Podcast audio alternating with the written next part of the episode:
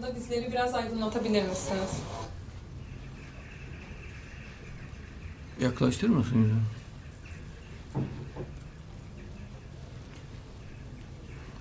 Allah'a şükür hep aydınlık yüzlü insanlar. Yani öyle karanlık yüzlü, şeytani hiçbir insana rastlamadım. Bak bu da çok nurlu ve çok temiz. Dürüst bir insan olduğu açıkça belli oluyor ve yüzü ışıklı. Yani bağnazlıkla, yobazlıkla böyle bir yüzü olmaz. Yani Kur'an ruhuyla bir insan böyle olabilir. Güzel yüzlüm biz aslında e, kelimenin tam anlamı zaten ruhuz. E, ruh e, algı olarak madde varmış gibi algılıyor. Yani bize algılatıyor. E, o algıdan dolayı biz madde var diye inanıyoruz. E, mesela bak şöyle parmağımı dokunduruyorum. Bu bir histir. Ruhun aldığı bir his. Sertlik hissi. Bu bir algı. E, ses bir algı, görüntü bir algı. Bunların hepsi toplamında ruh algıların toplamına biz madde diyoruz. Bizim anladığımız anlamda madde zaten yok. Dolayısıyla biz sadece ruhtan ibaretiz zaten. Yani şu anda ruhuz. E, ruh yeni bir rüya şekline giriyor. Yani şu an rüya gören ruh yeni bir rüya moduna giriyor öldüğünde. Yani muntazam. Daha keskin, daha nettir. Ama e, tabii mümin hayattayken bazen bir ihtimal e, ruh haline gelebilir. Yani tamamen maddi yapıdan tamamen çıkabilir. Yani bu zaten hadislerde de peygamberimizin hayatında da görülüyor. E, nur kesilmesi insanın. Yani maddi gibi görünen dünyadan tamamen soyutlanması bu oluyor. Ama bu insanları ürkütür. Yani onun için peygamber dua ediyor. Ya Rabbi beni güzel bir girişte girdir. Beni güzel bir çıkarışta çıkar. Beni katından şeytan Allah'a sığınıyorum. Bir sultanla destekle. Yani bir yardımcı olması gerekiyor. E, tek başına biraz ürkütür. Yani açıkça söyleyeyim bayağı ürker insan.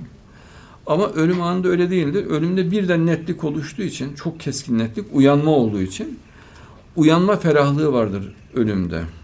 Yani uyanma sevinci vardır. Nasıl biz rüyadan uyandığımızda bir ferahlık duyuyoruz. Ölümde de öyle bir ferahlık vardır. Ama iman etmeyenlerde yani Allah'tan korkmayanlarda, ölü olanlarda e, çok korkunç bir can alma şekli görülüyor. Bunu müminler görüyor. Ama bunlar da ölü insanlardır. Yani e, makine gibi insanlar, bilgisayar gibi insanlar. Yani dolayısıyla ruh sahibi bir mümin için e, sonsuza kadar rahatsız olma diye bir konu yoktur. Bayağı rahat yaşar ama çok güzel imtihan et, meydana gelir. Bir tek Mesih'in imtihan çok serttir. Keskindir yani. O geçiyor zaten. Tevrat'ta da geçer. Biraz yani insan takatinin e, normal fıtratın üstündedir. Ki şaşılacak bir yönüdür o zaten. Ama Mesih'e de çok e, e, zevkli geliyor bu. Mesih dediğimiz yer Mehdi. E, ona da zevkli geliyor. Yani seve seve diyor. Allah diyor ki bak çok acı çekeceksin. Altı bin yıl sonra diyor. Altı bin yıl sonra seni göndereceğim. Zer aleminde. Ama bunu Tevrat'ta açıklıyor.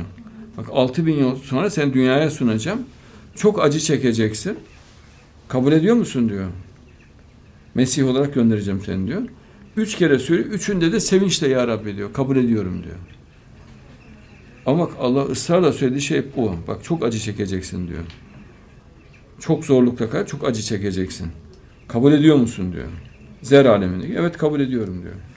Onun dışında yani hiçbir insan zorlu bir imtihan görmez. Hiçbir insan. Onun zorlu imtihanı da işte acıları bizim için diyor acı çekti diyor ya şeyde İncil'de de geçiyor. Kastedilen budur yani Allah onu bir süs olarak yaratıyor Mesih'i, Mehdi'yi. Yani inşallah talebesi olurum. Siz de talebesi olursunuz. Yani güzel olacak. Biraz beklerseniz. Yani şimdi Orta Doğu'da görüyorsunuz. Bayağı ortalık şenlenecek diyeyim yani. Bayağı bir şeyler olacak. Ama korkmadan rahat olmak gerekiyor. Allah'a gömmek gerekiyor. Türkiye Orta Doğu'da lider olacak özetle.